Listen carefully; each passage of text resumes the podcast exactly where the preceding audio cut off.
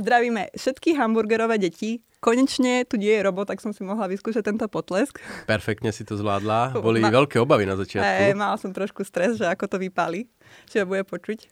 Ale tlesk dopadol dobre a my vám môžeme prezradiť, že dnes sa budeme baviť na tému novej publikácie, a teda skôr na tému jej obsahu a jej názov je Privatizácia 3.0 konkrétne Vlachovej publikácie. Ja vám to takto priblížim na úplne nádhernú obálku Privatizácia 3.0. Samozrejme nájdete ako všetky naše publikácie na stránkach ines.sk, kde si môžete stiahnuť ako pdf Je to jedna asi zo štyroch, ktoré sme vydali za posledný mesiac. Úplne sme boli mega Úplne plodní. Sme sa rozbehli pred Vianocami, aby ste mali čo čítať cez sviatky. No a keďže my si to takto delíme, tak Monika dneska bude tá, ktorá bude spovedať autora, čiže mňa tak, tak. A hneď na začiatok sa asi opýtam, že prečo privatizácia 3.0? Že vieme, že akože v minulosti sme tu mali nejaké vlny privatizácie a možno by si mohol veľmi stručne popísať, že ako to vtedy fungovalo, lebo dnešní 20-roční ľudia to vlastne už nezažili a že keď sa hovorí o nejakej divokej privatizácii v 90. rokoch, že čo boli nejaké také základné črty a v čom by to malo byť možno iné teraz v dnešnej dobe. Prečo privatizácia? E, preto, lebo vnímam v poslednej dobe také zvýšené aktivity nielen na Slovensku, ale aj vo svete, meniť rolu štátu v ekonomike, vytvárať nové štátne podniky, e, dokupovať rôzne podiely v súkromných podnikoch a podobne. Vidíme to aj na Slovensku, štátne IT, štátny developer, štátna dokázka kancelária a tak ďalej. Preto privatizáciách, chceli sme trošku tak zakontrovať presne opačným smerom. A 3.0 preto, lebo na Slovensku, respektíve aj Československu, prebehli dve, uh, nazvime to generácie, pretože v rámci uh, tej prvej generácie privatizácie boli dve vlny, takže ono, tá terminológia sa trošku plete, že čo je vlna, čo je vlastne privatizácia. Povedzme, že dve ucelené epizódy uh, privatizácie. Tá prvá prebehla vlastne ešte začala v Československu v hneď 90. a dobehla za tej Mečiarovskej éry a tá druhá je vlastne z toho obdobia po roku 2000, keď nastúpili tie dve uh, Zurindové vlády a kedy prebehla vlastne trošku, trošku iný štýl privatizácie. A tie názory na tú privatizáciu v 90. rokoch sa dosť rôznia. Ty sa ako na to pozeráš? Bolo to dobré, že sa privatizovalo? Bolo to skôr zlé, lebo to proste prebehlo nejako e, metodicky veľmi uh, nekonzistentne alebo chaoticky, alebo ako to hodnotíš iba tak celkovo? No, keď sa povie mečiarovská privatizácia, tak akože asi drvia väčšina z nás bude mať s tým spojené nejaké E, negatívne pocity. Mnoho podnikov skrachovalo, bolo vytunelovaných, e, na mnohých sa zviezli pomerne podivné individuá, blízke vtedajšej garnitúre, bolo to spojené aj s mafiou, s násilím, čiže pri takomto pohľade cítime samé negatívne, negatívne pocity. Na druhej strane my troška podliehame takému tomu uh, klamu nirvány, ako sa hovorí. To znamená, že porovnávame sa s nejakou situáciou, s nejakým ideálom, kde všetko prebehlo absolútne super, uh, nič zle sa nestalo, išlo to ako po masle. No ale keď sa pozrieme na tie krajiny okolo nás, ktoré vlastne boli v transformácii, teda celý východný blok, tak vidíme, že napriek tejto, týmto problémom, ktoré boli spoje, spojené hlavne s tou prvou vlnou, alebo s, tým, tou prvou epizódou privatizácie, Napriek tomu v porovnaní či už s mnohými postsovietskými štátmi, ale aj s mnohými balkánskymi štátmi, to nedopadlo nejak dramaticky zle. Možno Česká republika to zvládla lepšie, možno Maďari to zvládli lepšie, ale to je asi aj tak všetko. Čiže ak sa na to pozrieme takými realistickými triezvými očami, nebolo to najlepšie, aké to mohlo byť.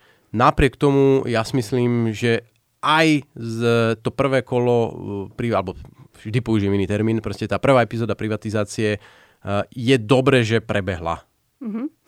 A, teraz, keď uh, sa pozrieme tak na nejaké um, ekonomický, alebo keď sa pozrieme ekonomicky na to, že prečo vôbec privatizovať, to znamená, že keď si porovnáme nejaký podnik v súkromnom vlastníctve a v štátnom vlastníctve, že aké sú tam najväčšie rozdiely. Lebo ja si pomôžem s takým príkladom, ja o, veľmi často trpím na pošte, lebo naozaj tam vidíme, že veľa vecí funguje neefektívne.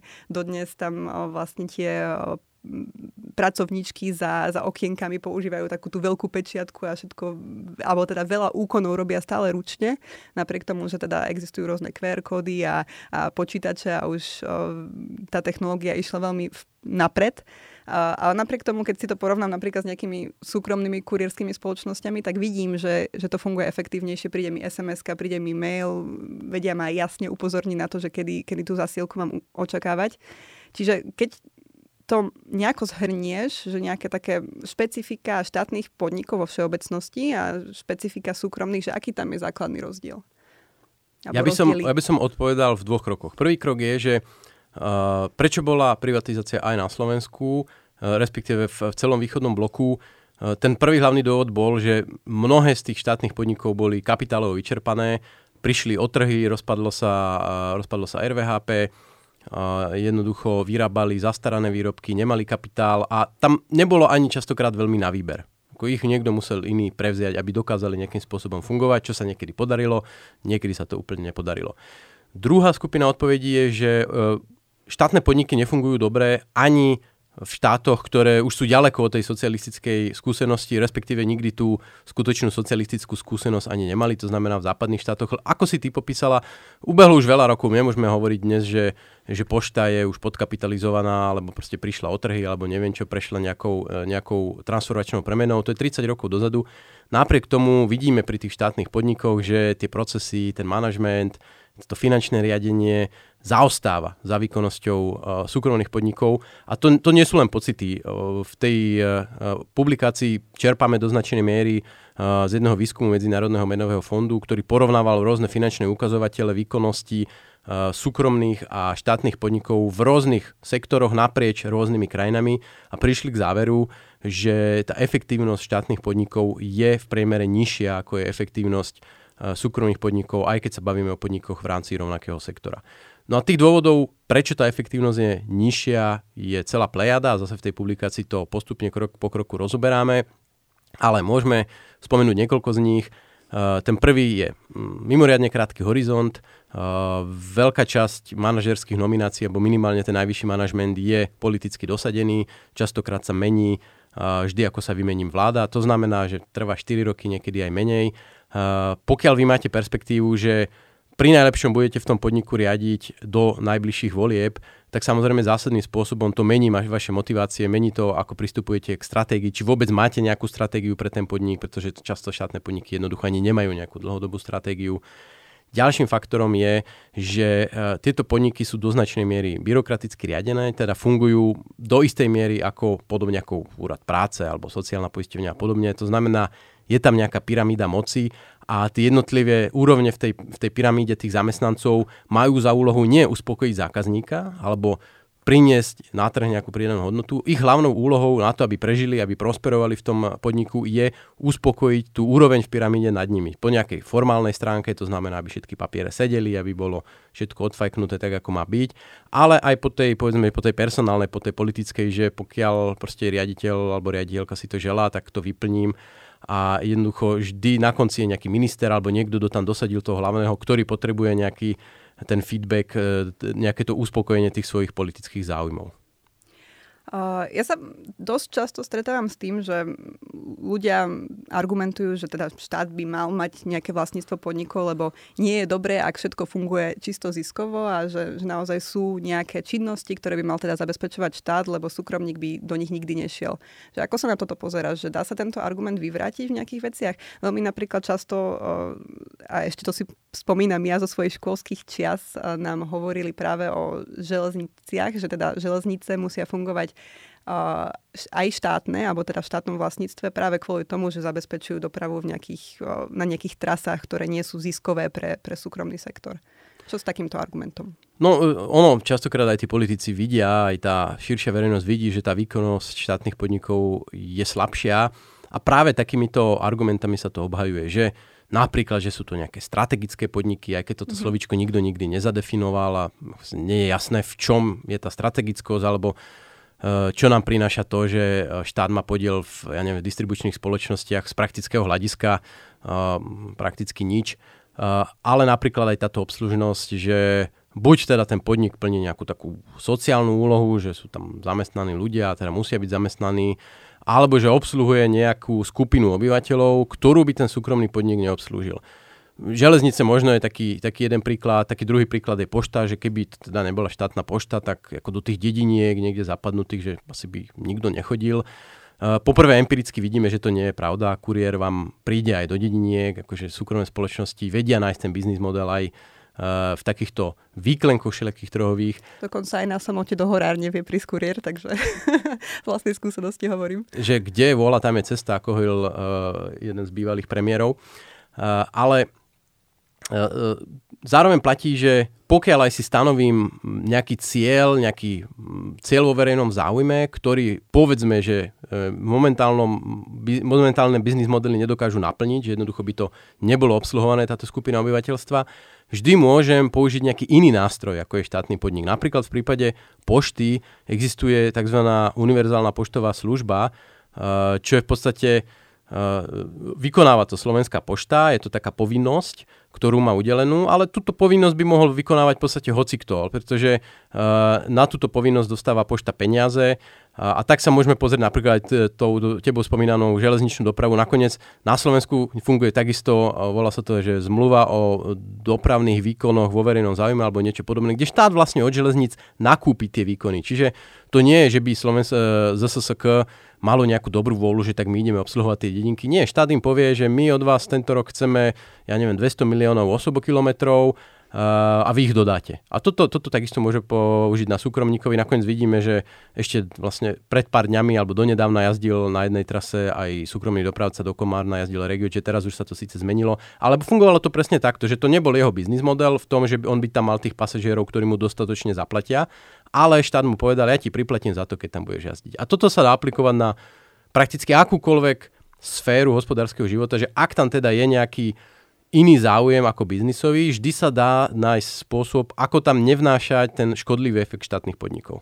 A funguje to dobre, lebo niekedy sa um, tak kriticky pozera na nejakých externých dodávateľov, ktorí dodávajú služby pre štát, že v takýchto prípadoch, ako sú tie železnice, železnice a podobne, to funguje ako, že máš k tomu nejaké možno dáta alebo bližší pohľad, že či to fungovalo dobre, efektívne, alebo či je to v podstate jedno. No, e, takéto nazeranie, že dobre zlé je nie je úplne správne, pretože nič nefunguje dokonale. Vždy je nejaký priestor uh, na zlepšenie, ale skôr sa treba povedať, pozerať, čo funguje lepšie a čo funguje horšie. A keď sa na to pozriem v globále, tak vzhľadom k tomu, aké neefektívnosti majú v sebe zabudované štátne podniky, tak uh, v priemere súkromné riešenie bude lepšie ako štátne. Ja si netrúfam sa samozrejme vyjadriť úplne, úplne každej, každej činnosti. Uh, asi nedáva zmysel, že keď na úrade jeden úradník ide zaklopať druhému, takže si najmä nejakú firmu, kde, ktorá bude mať človeka, ktorý bude klopať na dvere miesto toho úradníka. Že akože áno, uh, nemá zmysel outsourcovať úplne každú činnosť, ktorú človek vykonáva. Uh, treba nájsť niekde nejakú hranicu, mm-hmm. ale myslím si, že v tom spektre, čo máme na Slovensku štátnych podnikov, máme skôr ten opačný problém, že je tu kopec činností, ktoré už dnes nejakým spôsobom vykonáva trh, alebo by mohol vykonávať trh, alebo je tam nejaký priestor na to, aby do tých štátnych podnikov vstúpil súkromný kapitál, uh, než naopak, že by sme ich tu mali málo. A, a poďme sa teraz pozrieť na to, že mm, koľko vlastne máme štátnych podnikov fungujúcich teraz aktuálne na Slovensku a že ktoré sú také nejaké najznámejšie, alebo naopak, že ktoré sú možno Um, čo sú možno podniky, ktoré sú v štátnom vlastníctve, ale možno to ani tak verejnosť nevníma, že, že to je štátny podnik? Ono, nie je úplne jednoduché si nakresliť hranicu, že čo je vlastne štátny podnik uh, a čo je už nejaká akože príspevková rozpočtová organizácia alebo nejaký úrad. Štátne nemocnice sú štátne podniky alebo uh-huh. to nie sú úplne štátne podniky. Čiže musíme si nakresliť nejaký, uh, nejakú líniu. Ono tých všelijakých inštitúcií, príspevkových organizácií, a rôznych podnikov, podničkov sú stovky, akože to sú stovky, ale tých významných, e, tie významné vieme viac menej vymenovať. Čisto štátne e, sú napríklad v doprave ZSSK, pošty, pošta samozrejme. Mám tu aj zoznam, takže kľudne si to môžem no, vymenovať. Je tu Cargo ešte, hej. Cargo napríklad samozrejme ďalšia železničná spoločnosť. Všeobecná zdravotná poisťovňa je veľmi veľký štátny podnik ktorý je viac menej jasný. čiže je ich povedzme rádovo málo desiatok takých, pri ktorých môžeme povedať, že toto sú nejaké významné činnosti. No a plus potom sú tu súkromné podniky, v ktorých je ale nejaký menší alebo väčší, viac alebo mhm. menej významný štátny podiel. A uh, neviem, či sa teda v tej štúdii tomu nejako hlbšie venoval, ale um, je Slovensko v tomto ohľade nejako špecifické? Máme veľa štátnych podnikov, máme ich skôr menej, že keď si to porovnáme napríklad aj s uh, bývalými postkomunistickými krajinami alebo teda s krajinami západnej Európy, kde si spomínal, že tiež dochádza k nejakým takým snahám o zoštátnenie niektorých uh, podnikov alebo služieb, že, že ako by si toto zhodnotil, ak teda máš nejaký prehľad k tomu? Mm na Slovensku e, našťastie úloha štátu e, v, priamo v podnikaní nie je tak vysoká, ako je napríklad v mnohých postsocialistických štátoch mm-hmm. od Ukrajiny až po Balkán. A zároveň aj v rámci západných štátov sú niektoré štáty, kde uh, nájdeme silné štátne alebo podniky alebo spoluvlastníctva. Je to dané najmä vďaka tomu, že vlastne prebehli tie dve etapy privatizácie Eh, nielen teda tá prvá Mečiarovská, ale aj tá druhá, eh, kedy boli tiež predané pomerne významné štátne aktíva. Zároveň ale vidíme, že až donedávna, eh, hlavne teda v 90. rokoch, ale čiastočne aj v novom tisícročí, prebiehalo aj na tom západe pomerne mm, silné odštátňovanie, čo bolo dané aj tým, že aj tie západné štátne podniky nestihali, čo, mm, typicky národné aerolinky, sa dostali pod tvrdú konkurenciu low costov a tie štáty jednoducho ich museli popredávať a mnohé iné, ďalšie podniky. My práve sme tam použili tú, tú štúdiu Medzinárodného menového fondu, kde oni majú údaje k tomu, k akému, akej strate hodnoty prichádza, pokiaľ je väčší podiel štátnych podnikov na ekonomike. No a vyšlo nám to, že ak by neprebehli, neprebehla hlavne tá druhá vlna, druhá etapa privatizácie, a mali by sme dnes e, podiel štátnych podnikov na ekonomike niekde na úrovni Srbska, kde je zhruba 4 krát vyšší, e, tak tie ekonomické straty alebo ten nižší hospodársky rast za posledných 15 rokov by bol zhruba o 68 miliard, čo je mm. ako skutočne závratná suma. Čiže ono, často sa hovorí, že to privatizáciou sme o niečo prišli. No, neprišli, pretože zaprvé to nebolo naše, to nebolo občanov.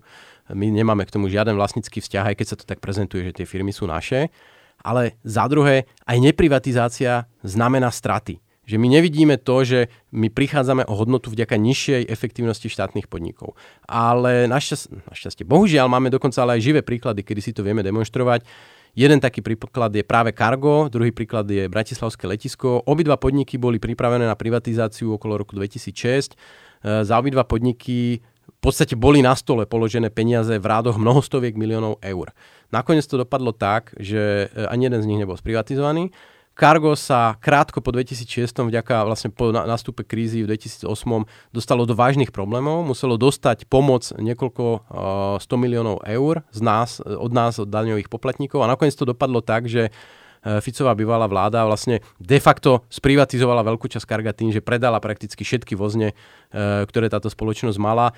E, lenže my už sme za to obdobie, za to obdobie neprivatizácie, za tých 10 rokov prišli radovo o niekoľko stoviek miliónov eur v hodnote tejto spoločnosti ako daňoví poplatníci. Podobne letisko, miesto toho, aby sa sprivatizovalo, a získali sa pomerne, za prvé by získali silného partnera v podobe viedenského letiska, za druhé e, by tam prišli zaujímavé investičné zdroje a zároveň by sme my ako daňovníci získali nejaké zdroje. Dopadlo to tak, že zase z, čiastočne z verejných financií, čiastočne z dotácií, čiastočne z úveru sa postavila veľká hala, ktorá je dodnes prakticky využitá na 40%.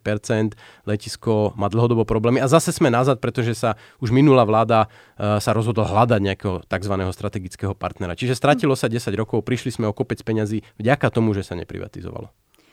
Ja keď uh, si teraz pozrieme na ten zoznam štátnych uh, podnikov, ktoré tu spomínaš, tak uh, naozaj uh, ten rozsah tých činností je celkom taký široký, že od prepravy po spomínanú poštu, dokonca po typos a všeobecnú zdravotnú poisťovňu. Uh, a zároveň sa ešte úplne vrátim späť k tomu, že vlastne tvoja publikácia sa volá Privatizácia 3.0.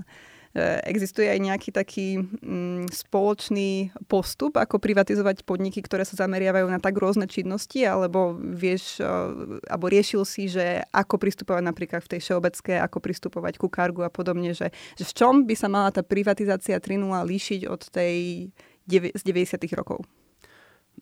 To sú dnes asi úplne iné situácie.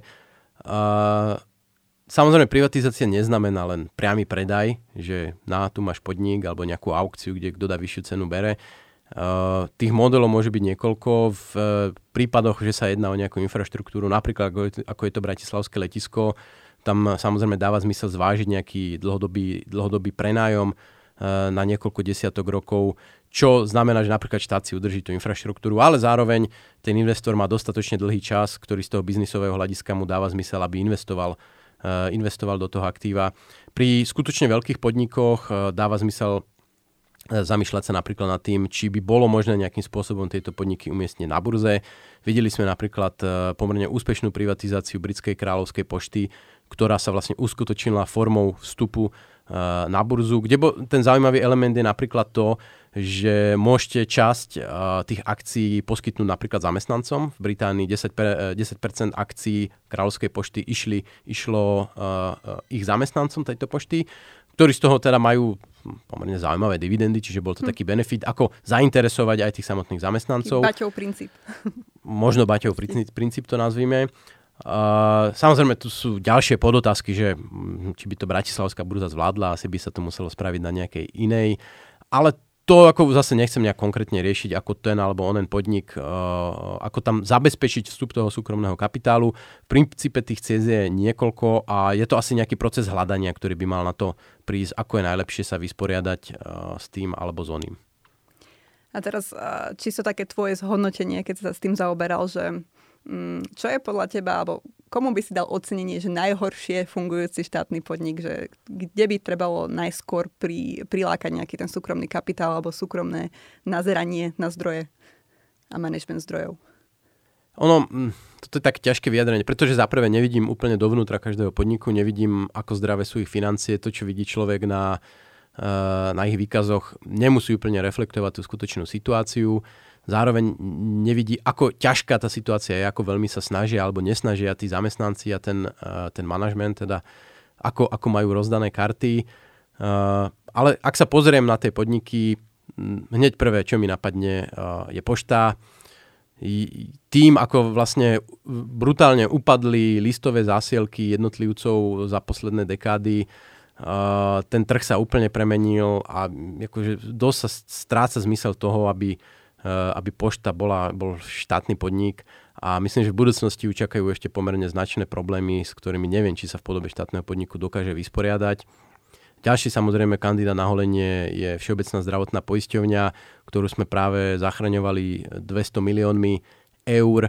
A zároveň, čo si nie každý všimne, tým, ako tá poisťovňa stráca poistencov, vytrvalo už eh, vyše 10 rokov, tak ona zároveň stráca na hodnote. Čiže ako keby e, ten majetok štátu sa neustále zmenšuje tým, že ona stráca tých poistencov. Čiže e, zase je tu otázka, aký zmysel má štátne vlastníctvo tejto poisťovne, ktorá naviac je takým polomonopolom, respektíve je takou dominantnou firmou a ovplyvňuje celý ten trh neúplne e, šťastným smerom. A mohol by som takto pokračovať, otázna je aj výška podielov v energetických podnikoch, keďže štát tam žiadnu manažerskú úlohu nevykonáva, či na, ten, na tú nejakú kontrolnú činnosť by nestačila aj oveľa, oveľa menší podiel. Zároveň to znamenalo uvoľnenie nejakých financií, aj nejakých politických tlakov, ktoré neustále cez tieto kanály spoluvlastníctva aj na súkromné podniky prúdia. Takže zlaté maliny sme rozdali. a neviem, či k tomu chceš ešte niečo dodať, alebo už sme naplnili čas. Radšej ubrať ubrať. Dobre, tak uh, díky za tento prehľad a teda ak vás to zaujíma hlbšie, tak t- túto uh, publikáciu nájdete aj na web stránke Ines.sk. Ak som niečo povedal, čomu neveríte, tak tam je to vysvetlené bližšie a môžete si to vyargumentovať s publikáciou alebo v komentároch pod týmto videom, ktoré určite lajkujete a zdieľate. A zdieľajte, hej, nezabudnite zdieľať a dať uh, odber a teda prajeme vám príjemné Vianoce. Neviem, kedy to presne vyjde a že či teda ja sa v nejakom... Ale, ale stihneme, mňa, to, stihneme to tento rok. Takže to je všetko. Majte sa. Čaute. Čau.